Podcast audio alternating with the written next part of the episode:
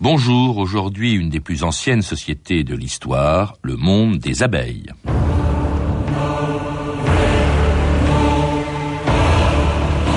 Si l'abeille disparaissait de la surface du globe, l'homme n'aurait plus que quatre années à vivre. Plus de pollinisation, plus d'herbes, plus d'animaux, plus d'hommes. Albert Einstein.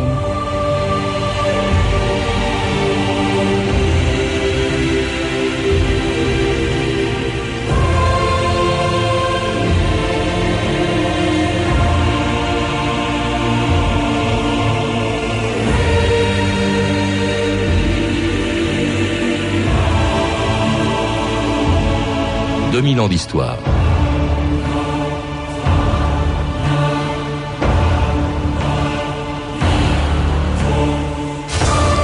Elles ne vivent que quelques semaines, mais elles ont toujours existé. Depuis 100 millions d'années, de fleur en fleur, chargées de pollen et de nectar, les abeilles permettent la reproduction des plantes et produisent ce qui fut pendant des siècles le seul sucre dont disposait l'humanité, le miel. On comprend pourquoi elles ont toujours fasciné les hommes. Sur les parois de la grotte de l'araignée en Espagne, on a découvert une peinture rupestre vieille de 8000 ans, sur laquelle on voit un homme plonger la main dans le trou d'une falaise pour en retirer du miel. Un geste qui n'a pas beaucoup changé depuis le néolithique.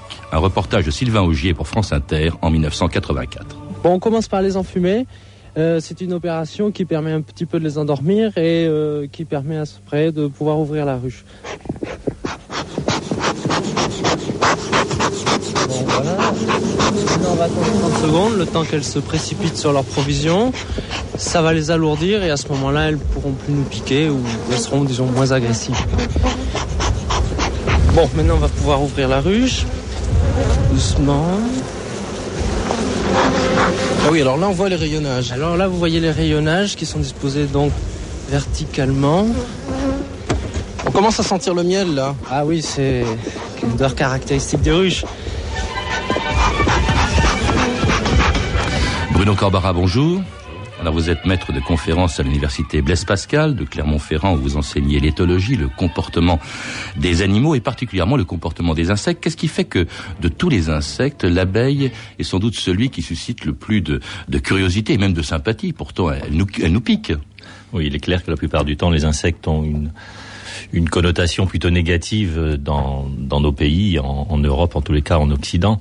Euh, il se trouve que la raison pour laquelle l'abeille nous semble si sympathique, euh, c'est une raison euh, tout à fait pratique. L'homme a été habitué à côtoyer l'abeille dans nos campagnes depuis bien des années, depuis des siècles, des millénaires, pour une raison essentielle, c'est que pendant, vous l'avez fort justement dit, pendant ces siècles et pendant ces millénaires, l'abeille a été une source de matière sucrée quasiment unique. Il faut bien imaginer que dans l'Antiquité au début de l'histoire de l'humanité, effectivement, en Occident du moins, euh, la seule source de sucre était le miel. Et pas le sucre de betterave ou de canne encore. Bien entendu.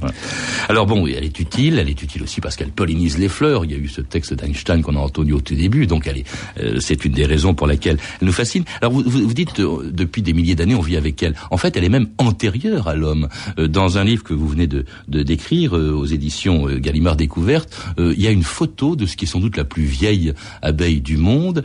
c'est une abeille qui est prise dans l'ambre de la Baltique et qui date de 70 millions d'années. Oui, effectivement, c'est une abeille qui a été euh, piégée par cette résine qui s'est fossilisée il y a 70 millions d'années et qui nous démontre que des abeilles euh, pratiquement similaires aux abeilles qui vivent actuellement, euh, butinaient déjà à cette époque, allaient de fleur en fleur.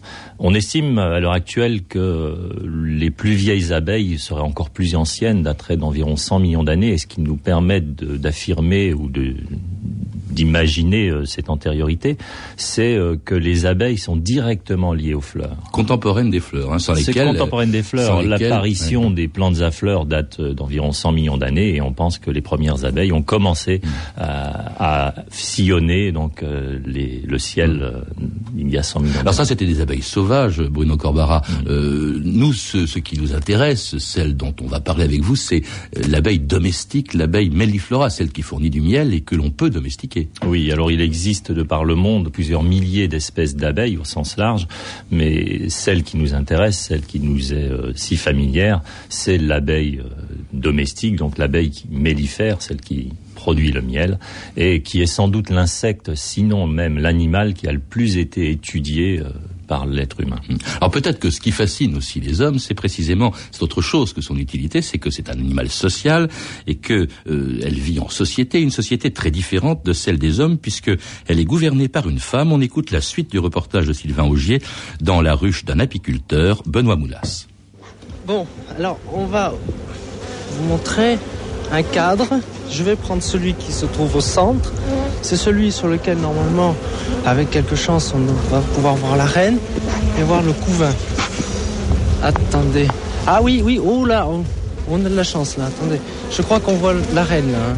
Oui, c'est celle-là. Regardez, elle, elle, a une forme un peu plus allongée que les autres. Elle est cernée par un groupe d'abeilles qu'on appelle sa cour. Regardez, elle est, elle est complètement affolée, mais bon, c'est pas grave. Et alors ça, c'est la reine de la ruche.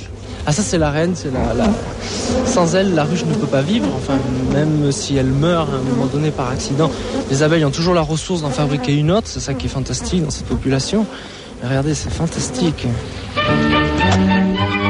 La reine, Bruno Corbara, c'est un animal qui est unique. Hein. La ruche comporte combien d'abeilles?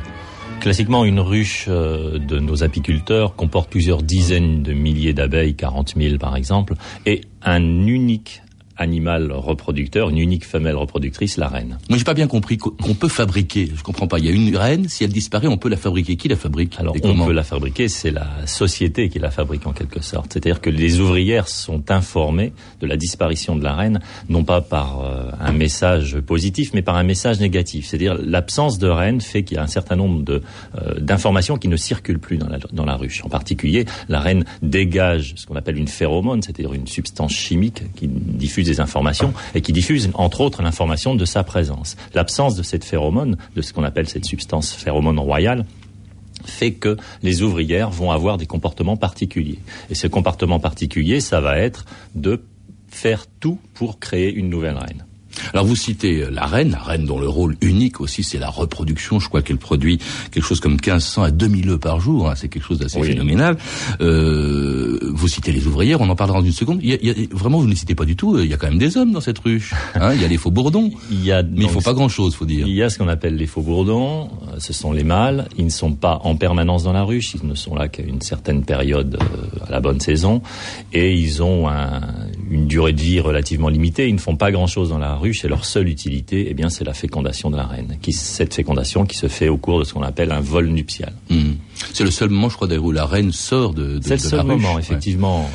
Pas tout à fait. Hein. On, peut, on peut voir effectivement qu'il y a, on pourra voir qu'il y a un autre moment où elle sort, mais pas seule.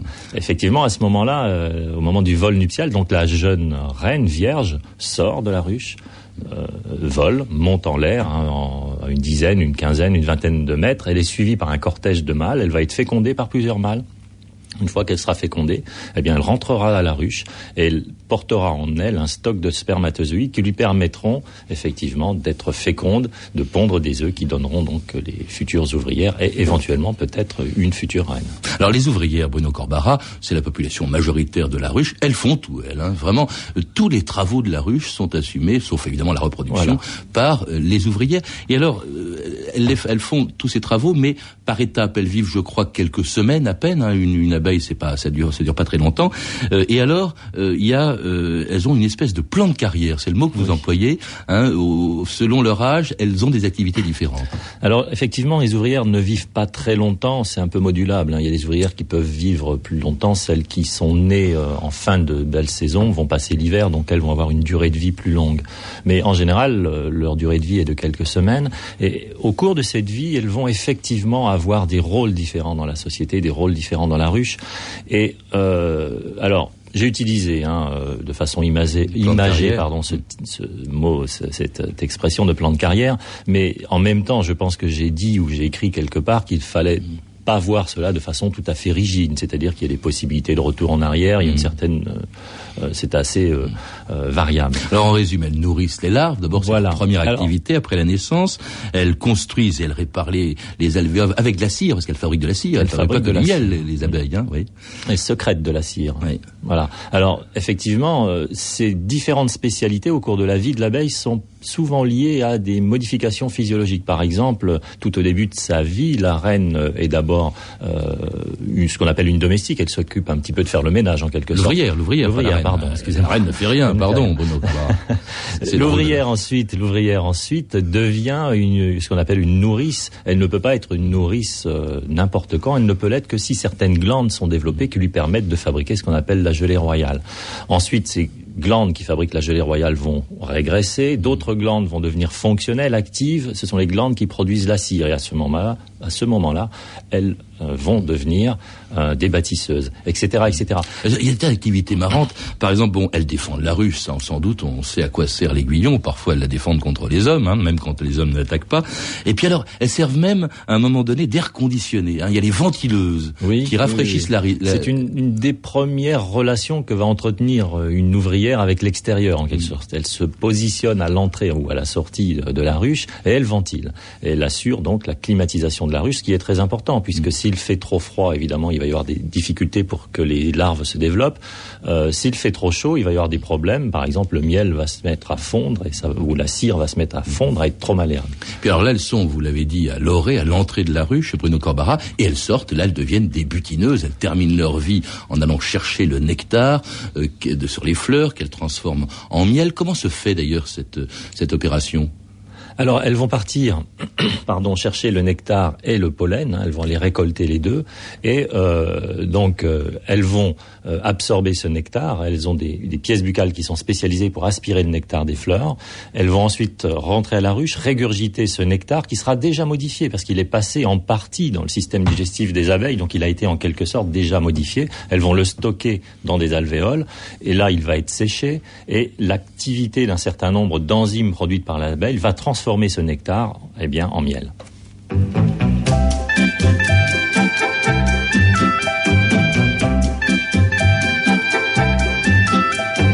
Les seins se gonflent et s'abandonnent à la caresse du printemps. Et dans la ruche tourbillonnent, prêtes à prendre leur élan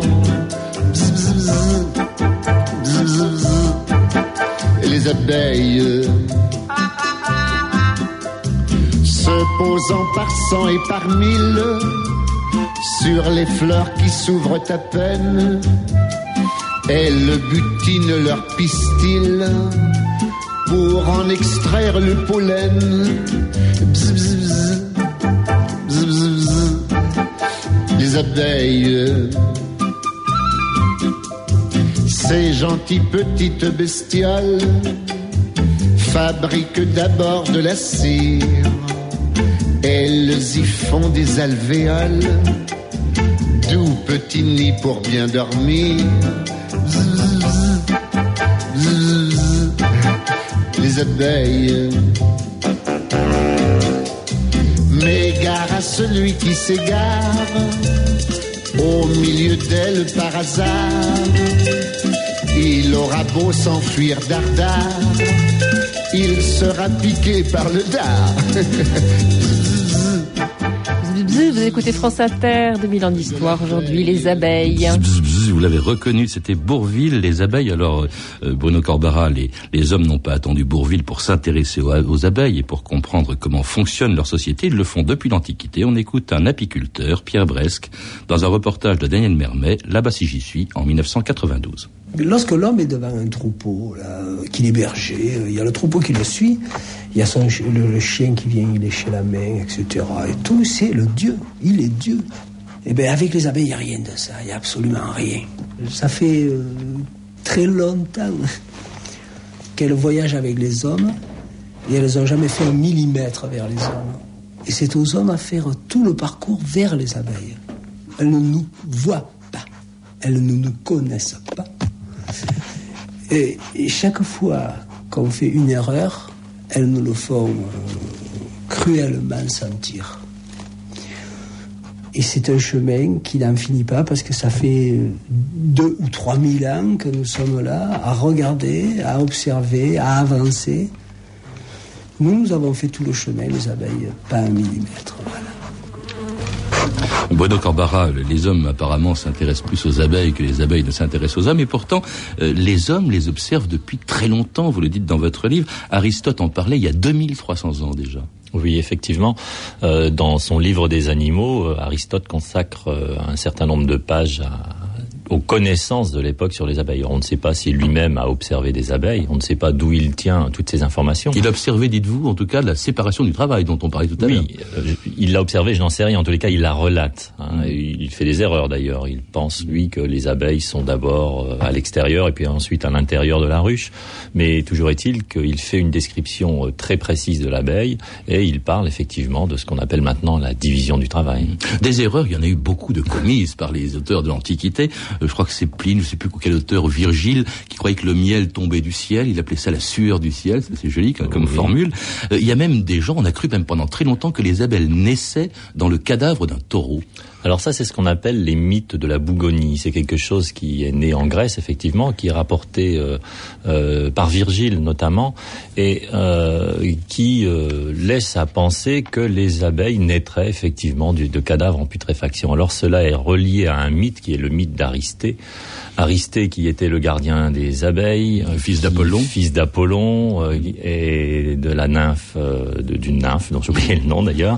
Et c'est Aristée qui euh, aurait euh, perdu ses abeilles à l'issue euh, à l'issue d'une histoire qu'il aurait voulu avoir avec Eurydice hein, pour chasser par Orphée et, eh bien à l'issue d'un incident malheureux pour le punir et qui a conduit à la mort d'Eurydice pour le punir on lui a détruit son rucher et donc il a pour reconstituer son rucher, il a utilisé le cadavre d'un taureau, euh, d'où sont nées les abeilles. Mais cette légende qui a été euh, véhiculée euh, pendant toute l'Antiquité, pardon, a perduré pendant très très longtemps. Et en fait, elle est liée à des événements réels, c'est-à-dire qu'elle est sans doute liée au fait que des cadavres en putréfaction sortent des mouches, tout simplement, mm. et certaines mouches comme les éristales qui ressemblent aux abeilles. Alors, autre erreur qui a été commise sur les abeilles et qui a été entretenue pendant des siècles par les philosophes et les écrivains, l'idée que la ruche n'était pas gouvernée par une reine mais par un roi. La revue de texte, Stéphanie Duncan. Mais oui, depuis toujours, des auteurs, pour comprendre la vie des abeilles, transposent évidemment leurs propres options religieuses ou politiques. Alors dans l'Antiquité, donc vous le disiez, euh, il ne fait aucun doute que la ruche est une royauté, avec à sa tête donc euh, non pas un roi, non pas une reine, mais un roi. Alors pour Aristote, on en parlait. Il est tout simple, dit-il, que les abeilles obéissent à leur roi, parce que c'est d'eux qu'elles tiennent leur naissance. Sans cette soumission, les faits qui constituent l'hégémonie seraient sans raison. Et le poète romain Virgile, dans les Géorgiques, un texte magnifique d'ailleurs, eh bien, il écrit à propos des abeilles, le roi, c'est lui le gardien de leurs travaux, c'est lui qu'elles admirent, que toutes entourent d'un bourdonnement serré, escortent en foule, élèvent sur leurs épaules. Devant lui, à la guerre, elles interposent leur corps et cherchent par leurs blessures une mort glorieuse. Virgile d'ailleurs est si fasciné par les abeilles qu'il leur attribue une parcelle d'intelligence divine. En beaucoup moins poétique, le philosophe Sénèque ne parle des abeilles, lui, que pour justifier la royauté. C'est la nature, dit-il, qui inventa la royauté. On peut s'en convaincre en observant les abeilles dont le roi occupe la demeure la plus spacieuse, la plus centrale et la plus sûre. Alors cette vision, qui va perdurer très longtemps, euh, née au XVIIIe siècle, pas du tout du goût, on s'en doute, de Voltaire. Je ne sais pas qui a dit le premier que les abeilles avaient un roi, dit-il ce n'est probablement pas un républicain. Il se pourrait bien, suggère Voltaire, que ce roi et cette reine ne fussent autre chose qu'une ou deux abeilles qui volent par hasard à la tête des autres, mais qu'il y ait une vraie royauté, une cour, une police, c'est ce qui me paraît plus que douteux, dit-il. Alors en 1789, coup de théâtre, de royaliste, la ruche devient un modèle républicain. Une encyclopédie de l'époque vante d'ailleurs l'esprit patriotique et républicain des abeilles. Puis au gré des idéologies, elle devient à la fin du XIXe siècle un modèle totalitaire. Dans une revue française, par exemple, en 1908, on peut lire ceci.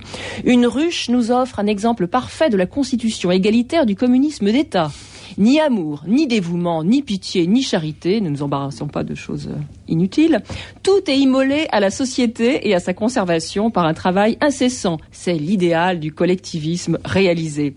À, peu près à la même époque, en 1901, l'écrivain belge Maurice Metterlinck, hein, poète symboliste, eh dans sa vie des abeilles, il demande justement que de, qu'on ne tire pas des conclusions euh, applicables à l'homme de cette société animale. Et lui, il part de l'observation, Metterlinck, et il invite tout simplement ses lecteurs à passer une heure à contempler une ruche et à se méfier des livres qui, dit-il, ne sentent ni le miel ni les abeilles. Merci Stéphanie. Ces textes viennent pour beaucoup de votre euh, livre, Bruno Corbara, je crois. C'est amusant cette façon, au fond, de, de, comparer la société des abeilles à la société dont on rêve, hein, la monarchie, tantôt la monarchie, tantôt la république, tantôt le collectivisme.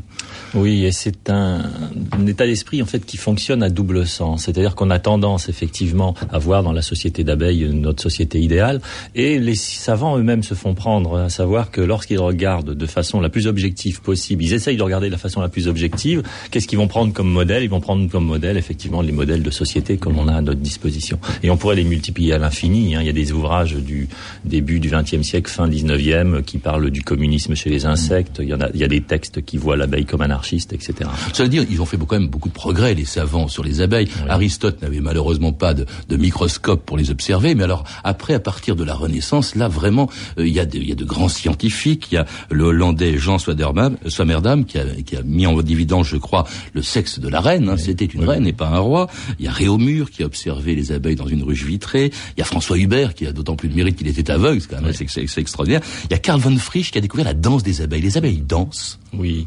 Alors avant, je voudrais revenir un petit peu sur ces savants. Pour vous avez oublié le premier, euh, le premier d'entre eux, euh, euh, qui était en fait un élève de Galilée. Hein. Le premier à avoir regardé l'abeille au microscope est un des élèves de Galilée. Pour en venir maintenant à, la, à, la, danse, effectivement, Karl von Frisch, dans les années 1920-1930, s'intéressait au comportement des abeilles, s'intéressait à la façon dont les abeilles allaient chercher la nourriture, et il a observé à de nombreuses reprises quelque chose d'assez surprenant sur la planche d'envol des ruches, à savoir que les abeilles étaient capables d'effectuer une espèce de chorégraphie, de danse, quelque chose un petit peu étrange qui ressemblait soit à des cercles, soit à des huit, une espèce de huit. Et il, s'est demandé quelle était l'utilité de cette euh, danse, de cette chorégraphie. Et il a eu l'intuition géniale d'imaginer que cette danse servait euh, à l'abeille butineuse euh, comme moyen de transmettre à ses congénères, aux autres butineuses, l'endroit, la, la, localisation, des informations sur la ah localisation d'une source alimentaire, par exemple d'un arbre en fleurs. C'est étonnant. Hein. Alors tous ces progrès quand même ont, ont permis à l'apiculture de progresser. Au début, je crois qu'on se contentait de prendre des essaims, on les mettait dans des ruches naturelles qui étaient des troncs d'arbres creusés. Et alors depuis, il y a eu beaucoup de progrès, enfin quelques progrès. Il y a eu la hausse qui permet, je crois, de d'éviter que la colonie ne disparaisse parce qu'on prenait tout le miel avant. Oui, c'est sans doute euh, le progrès majeur dans l'apiculture à travers les siècles. C'est ce qu'on appelle la hausse, c'est-à-dire que au lieu de pénétrer à l'intérieur du cœur même de la société pour aller chercher le miel et donc de détruire le couvain, c'est-à-dire les larves, de perturber euh, les, les, ouvrières, eh bien on met une espèce d'appendice sur la ruche appendice euh, dans lequel eh bien, les abeilles ont construit des cellules dans lesquelles ils accumulent le miel et on intervient uniquement au niveau de la hausse et on ne prend que le miel en perturbant à minima euh, la vie de la société. On laisse un petit peu. Alors l'apiculture aujourd'hui est menacée par d'autres choses et notamment par les insecticides. On écoute France Inter, Gérard Courchel, le 20 mars 2001. Des apiculteurs manifesteront aujourd'hui dans plusieurs villes de France pour demander l'interdiction définitive de deux insecticides, le gaucho et le régent. Les éleveurs d'abeilles accusent ces deux produits de désorienter les abeilles. Ils estiment que le tiers des ruches françaises, c'est-à-dire 500 000, a disparu depuis quatre ans. Raoul Gaufre est apiculteur à Castenay-Tolosan, près de Toulouse. Ces abeilles, dit-il, deviennent folles elle file vers le soleil, vers le point lumineux, et puis elle s'étenue, elle tombe. Et elle contamine tous les s'arrête. Elle stocke dans la ruche l'été précédent, et puis quand elle nourrisse, la ruche s'écroule. En affaire de, de 15 jours, il n'y a plus d'abeilles, et on trouve une ruche avec 15 kg de miel, qui était là pour hiverner, et puis d'abeilles. Sur le plan national, nous avons perdu à peu près le tiers de Châtel, soit à peu près 500 000 ruches. C'est ah, une catastrophe écologiste. Bruno Corbara, après 100 millions d'années, les abeilles pourraient disparaître alors?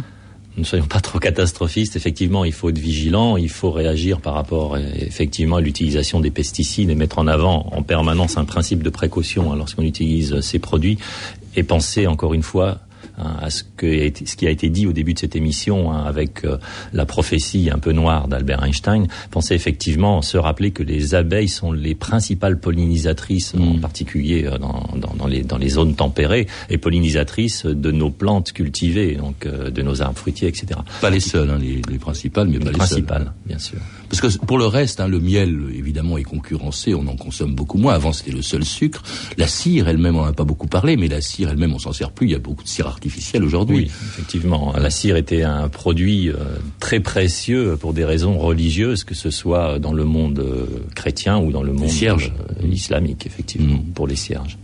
Donc l'abeille a de l'avenir. L'abeille, je l'espère, à l'avenir. Merci Bruno Corbara. Je rappelle que vous êtes l'auteur d'un petit livre passionnant qui s'appelle La Cité des abeilles et qui est disponible chez Découverte Gallimard. À lire également Les abeilles de Min Hafam Deleg, paru aux éditions La Martinière, ainsi que Le miel de Annie Perrier-Robert, euh, que vous pourrez vous trouver aux éditions du Chêne. Vous pouvez retrouver donc tous ces renseignements en contactant le service des relations avec les auditeurs au 0892 68 10 33, 34 centimes d'euros la minute ou nous contacter sur franceinter.com. C'était 2000 ans d'histoire. La technique Éric Audra et Christophe Goudin, documentation Violaine Ballet et Virginie bloch archivina Émilie Trazante, revue de texte Stéphanie Duncan, une réalisation de Anne Kobilac. Une émission de Patrice Gélinet.